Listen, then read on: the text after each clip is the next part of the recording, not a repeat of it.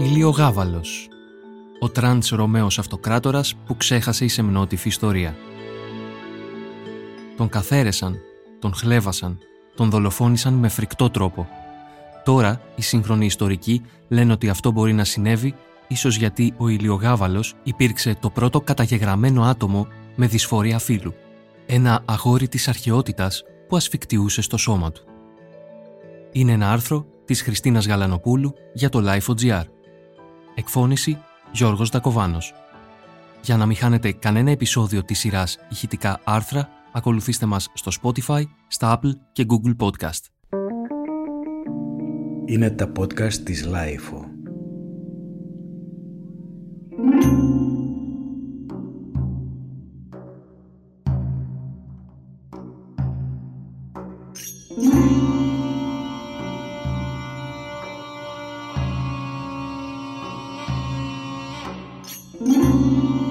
Η ιστεροφημία του υπέφερε στα χέρια των ιστορικών. Προτιμούσαν να τον βλέπουν ως ένα παρακμιακό, ζηλόφθονα Ρωμαίο αυτοκράτορα, ακόμη έναν μέσα στους τόσους με τα νάζια και τις ιστερίες τους. Όμως η σύγχρονη ιστορική ματιά φαίνεται να είναι απείρως πιο επίοικης με τον Ηλιογάβαλο, που πλέον εμφανίζεται ως η πρώτη επίσημα καταγεγραμμένη περίπτωση Ρωμαίου αξιωματούχου που υπέφερε από δυσφορία φύλου και είχε αναζητήσει με τα μέσα της εποχής του το ενδεχόμενο διόρθωσης φύλου ακόμα και μέσω χειρουργικής επέμβασης. Ο Ηλιογάβαλος καταγόταν από μια εξέχουσα αραβική οικογένεια με έδρα της σημερινής Συρία. Υπηρέτησε ως επικεφαλής ιερέας του Θεού Ήλιου. Η ιστορία τον γνώρισε για την εκεντρικότητα, τις ακραίες θέσεις του και τη σεξουαλική του παρακμή ή τουλάχιστον με τέτοιες λέξεις επιχειρήθηκε να αποδοθεί το sex drive του εκεί κατά το 222. Ο Άγγλος ιστορικός Edward Gibbon, εκεί γύρω στον 18ο αιώνα, έγραφε ότι ο Ηλιογάβαλος υπήρξε δέσμιος των σκληρότερων απολαύσεων στις οποίες ριχνόταν με ανεμπόδιστη μανία. Ένας άλλος κορυφαίος μελετητής της αρχαίας Ρώμης, ο Γερμανός, επίσης ιστορικός, Barthold Georg Niebuhr, προσυπέγραφε ότι το όνομα Ηλιογάβαλος υπήρξε συνώνυμο της πλέον απερίγραπτα αειδιαστικής ζωής του, ενώ ένας πιο σύγχρονος ιστορικός, ο Adrian Goldsworthy, τον θεωρούσε απλώς ανίκανο. Ένα τίποτα της αρχαίας Ρώμης. Μόνο ο αρχαιολόγος Warwick Ball διαφοροποιήθηκε, μπαίνοντας στη διαδικασία να τον περιγράψει ως ένα καινοτόμο αυτοκράτορα, ένα τραγικό ένιγμα που εξαφανίστηκε κάτω από αιώνες προκατάληψης και κακών προθέσεων. Ο Δίον Κάσιος Κοκκιανός, εκπρόσωπος της αυτοκρατορίας τα χρόνια του Ηλιογάβαλου, αναφέρει ότι ο αυτοκράτορας είχε ερωτευθεί έναν πρώην σκλάβο και ηθοποιό με το όνομα Ιεροκλής και για χάρη του είχε απαρνηθεί το φίλο, την αξιοπρέπεια και το όνομά του. Προτιμούσε, όπως υποστηρίζει ο Δίον, να τον αποκαλούν σύζυγο, ερωμένη και βασίλισσα του Ιεροκλή και ήθελε να αναφέρονται σε αυτόν με θηλυκές αντωνυμίες. Επίσης, ο Ηλιογάβαλος είχε παντρευτεί πέντε φορές, τις δύο με γυναίκες, ενώ ανάμεσα στους γάμους του υπήρξε και ένας με αθλητή από τη Σμύρνη. Κατά τη διάρκεια της βασιλείας του, οι φήμες για τη σεξουαλική του ζωή δεν έπαβαν ποτέ. Όμως δεν έπαβαν και οι καινοτομίες και οι τολμηρές αποφάσεις, καθώς ο Ηλιογάβαλος ήταν ο αυτοκράτορας που επέτρεψε τη συμμετοχή γυναικών στη Σύγκλιτο. Η μητέρα του και η γιαγιά του επίσης έλαβαν ανδρικούς τίτλους και η μορφή τους κόσμησε πολλά νομίσματα. Να μια τιμή σπάνια για γυναίκα στην αρχαία Ρώμη. Όμως η απόφασή του για την ίδρυση μιας γερουσίας των γυναικών δεν έγινε δεκτή με επεφημίες και χειροκροτήματα.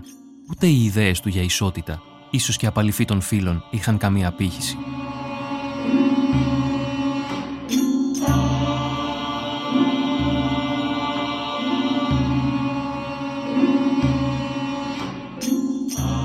Στις γραφές της εποχής εντοπίζει κανείς τα πρώτα κείμενα για την ηθική παρακμή και την εξαχρίωση των ηθών επί των ημερών του Ηλιογάβαλου.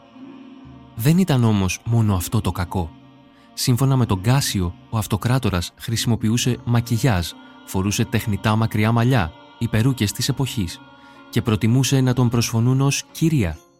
Επίσης, πλήρωνε αδρά τις συζητήσεις του με τους γιατρούς της εποχής, από τους οποίους μάλιστα ζητούσε επιστημονικές συμβουλές για το πώς θα μπορούσε να τροποποιήσει τα γεννητικά του όργανα, ώστε να απαλλαγεί πλέον από το πέος του και να αποκτήσει κάτι που να θυμίζει αιδοίο.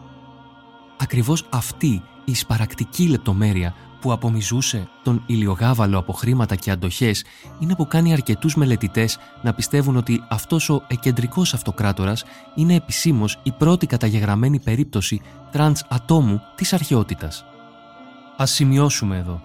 Στην αρχαία Ρώμη, ο παρενδυτισμός επιτρεπόταν για όσο διαρκούσαν τα Σατουρνάλια. Με το τέλος της γιορτής κανείς, άντρας ή γυναίκα, δεν μπορούσε να κυκλοφορεί φορώντας ρούχα του αντίθετου φύλου. Στη Ρώμη, οι έμφυλες ταυτότητες ήταν αυστηρά συγκεκριμένες και όποιος παρέκλεινε τη νόρμας ετιμωρεί αυστηρά. Επίσης, το να αντίσει έναν άντρα με γυναικεία ρούχα εθεωρείται από τις πλέον ταπεινωτικές τιμωρίες που συνήθως επιβαλόταν σε μελοθάνατους τρεις ημέρες πριν από την εκτέλεσή τους.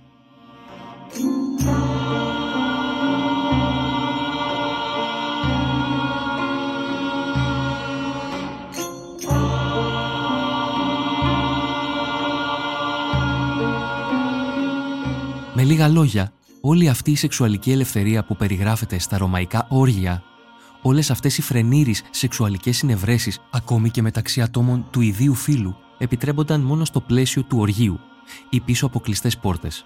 Μέχρι εκεί.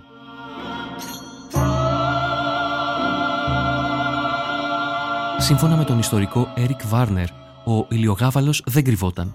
Εμφανιζόταν ως άλλη Αφροδίτη, φροντίζε να αποτριχώνει ολόκληρο το σώμα του και στις επαναλαμβανόμενες κατηγορίες περί ομοφιλοφιλίας επέμενε να διακηρύττει τη διαφορετικότητά του. Για παράδειγμα, όταν κάποια στιγμή χρειάστηκε να γνωρίσουν οι κάτοικοι της Ρώμης τον αυτοκράτορά τους, είχε αποσταλεί ένα πορτρέτο που τον απεικόνιζε βαμμένο και με γυναικείο ποδήρες ένδυμα. Ήταν ο τρόπος του για να εξοικειώσει τους Ρωμαίους με την κάπως εξωτική του εικόνα.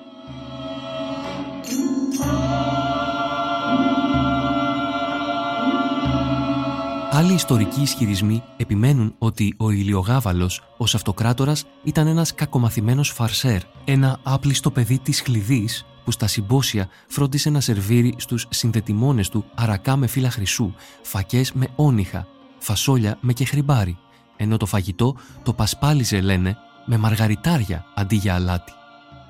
Επίσης, φρόντιζε να τρομοκρατεί τους καλεσμένους του, αφήνοντας ελεύθερα στη σάλα λιοντάρια και τίγρης, τα αγρίμια ωστόσο είχαν εξημερωθεί και απλώς έπαιζαν και αυτά τον ρόλο τους στις φάρσες του εκεντρικού αυτοκράτορα.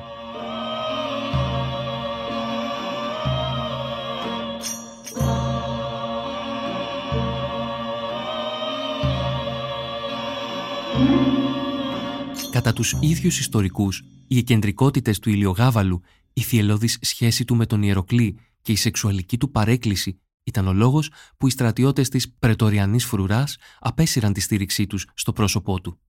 Κουρασμένοι, λέγεται, από την παρακμιακή κατάσταση στο ανάκτορο, αποσύρθηκαν, διασύροντας τον αυτοκράτορα και υποστηρίζοντας ότι είχε φτάσει στο σημείο να εκπορνεύεται σε ταβέρνες και πλούσιους Ρωμαίους όταν τα οικονομικά του βρέθηκαν σε τέλειο μαρασμό.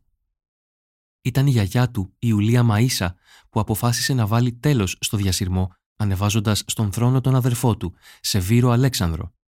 Ακολούθησε ένα έτος κοινής διακυβέρνησης με τον Ηλιογάβαλο κατά τους ιστορικούς να οργανώνει αμέτρητες απόπειρες δολοφονίας του αδελφού του, μέχρι που η Γερουσία του αφαίρεσε οριστικά οποιονδήποτε τίτλο και αρμοδιότητα.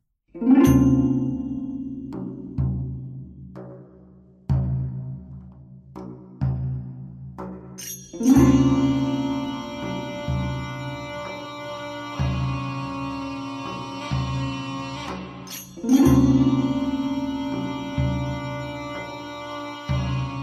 τέλος του ηλιογάβαλου θυμίσει σκηνή από τον Καλιγούλα. Δολοφονήθηκε. Το σώμα του σκυλεύτηκε. Επιχειρήθηκε να τον πετάξουν σε υπόνομο, αλλά τελικά βρέθηκε στον Τίβερη. Μετά τη δολοφονία του, οι υποστηρικτές του, συμπεριλαμβανομένου και του εραστή του, Ιεροκλή, εκτελέστηκαν και διασύρθηκαν με όλες τις τιμές. Θρησκευτικά διατάγματα ακυρώθηκαν και απαγορεύτηκε η είσοδος των γυναικών στη Σύγκλιτο. Το όνομά του διαγράφηκε από τα δημόσια αρχεία και τις τιμητικές επιγραφές. Μάλιστα, ένα από τα μεγαλύτερα αγάλματα που τον απεικόνιζε βανδαλίστηκε και τελικά σβήστηκαν τα χαρακτηριστικά του προσώπου που θύμιζαν τον σκανδαλιάρη αυτοκράτορα. Το Damnatio Memoriae, κατά δίκη μνήμης, πρακτική ατίμωσης των Ρωμαίων σε δημόσια πρόσωπα που κατηγορήθηκαν για προδοσία ή έθεσαν σε κίνδυνο για δικό τους όφελος την αυτοκρατορία, έκανε και εδώ τη δουλειά του και η μορφή του νεαρού αγοριού σβήστηκε από παντού. Οι ιστορικοί του μέλλοντος και τα gender studies έχασαν κάπως έτσι την πρώτη απεικόνιση τρανς ατόμου που θα μπορούσαμε να έχουμε από τα βάθη των αιώνων, από την καρδιά της Ρωμαϊκής Αυτοκρατορίας.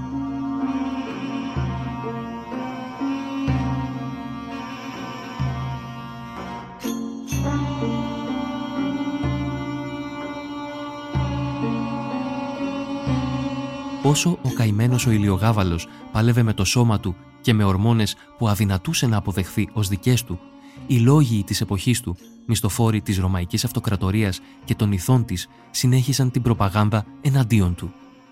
Από τη σύντομη ζωή του, τα μόνα αξιόπιστα στοιχεία που μας μένουν είναι όσα δεν καταφέρονται για πολιτικούς λόγους εναντίον του. Ξέρουμε, ας πούμε, ότι δεν ήταν τύρανος, δεν εχθρευόταν τις γυναίκες, δεν ειδονιζόταν με τη φθορά του σώματος μέσω τιμωριών και βασανιστήριων.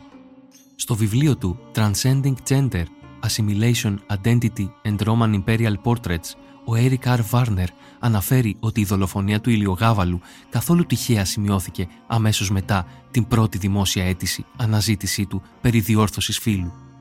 Οι έρευνές του για το πώς θα μπορούσε να απαλλαγεί από το ανδρικό σώμα που τον βάραινε ήταν κατά τον ιστορικό η αφορμή για το πρώτο ομοφοβικό τρανσφοβικό έγκλημα στην ιστορία της ανθρωπότητας.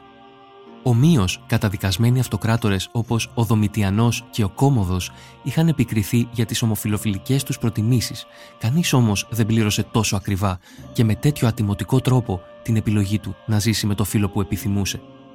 Φυσικά υπάρχουν και εκείνοι οι ιστορικοί που όχι απλώς δεν αποδέχονται αυτού του είδους την προπαγάνδα, αλλά επιμένουν ότι ο Ηλιογάβαλος ήταν ένας ικανότατος και δίκαιος αυτοκράτορας πολύ μακριά από τις ανθρωποφαγικές συμπεριφορές της εποχής του. Τόσο μακριά που η πραότητα και η λεπτεστησία του τον έκαναν εύκολη λία στους πολιτικούς του αντιπάλους. Τι πιο εύκολο από το να κατηγορήσεις κάποιον για ομοφιλόφιλο σε μια κοινωνία που δημοσίως βδελισόταν την προτίμηση, αλλά ιδιωτικώς την αποθέωνε μέσω οργείων και σεξουαλικών πρακτικών που κάνουν ακόμη και τους σύγχρονους του BDSM να κοκκινίζουν. Όπως και να έχει, η τρανσφοβία είναι τόσο παλιά όσο και τα τρανς άτομα. Παρόντα στην αρχαία Αίγυπτο, που πρώτη είχε καταγράψει τις λοιπές κατηγορίες φύλου. Δεν είναι διόλου τυχαίο ότι κάποιες Αιγυπτιακές θεότητες έχουν εξίσου πέος και αιδοίο, όπως ο Μουτ, Σεκμετ και άλλες. Δεν είναι τυχαίο ότι κείμενα των Σουμέριων αναφέρονται σε ιεροφάντες με διττή ταυτότητα φύλου.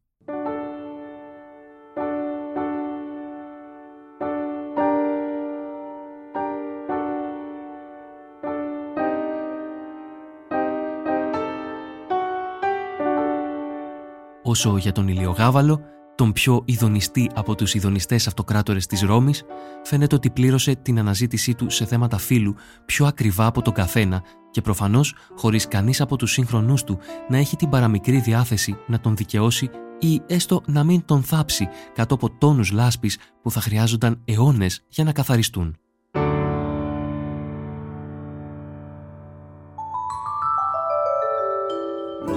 Ήταν ένα άρθρο της Χριστίνας Γαλανοπούλου για το Life.gr. Εκφώνηση Γιώργος Δακοβάνος. Για να μην χάνετε κανένα επεισόδιο της σειράς ηχητικά άρθρα, ακολουθήστε μας στο Spotify, στα Apple και Google Podcast. Ηχοληψία, επεξεργασία και επιμέλεια Γιώργος Ντακοβάνος και Μερόπη Κοκκίνη. Ήταν μια παραγωγή της Lifeo. Είναι τα podcast της Lifeo.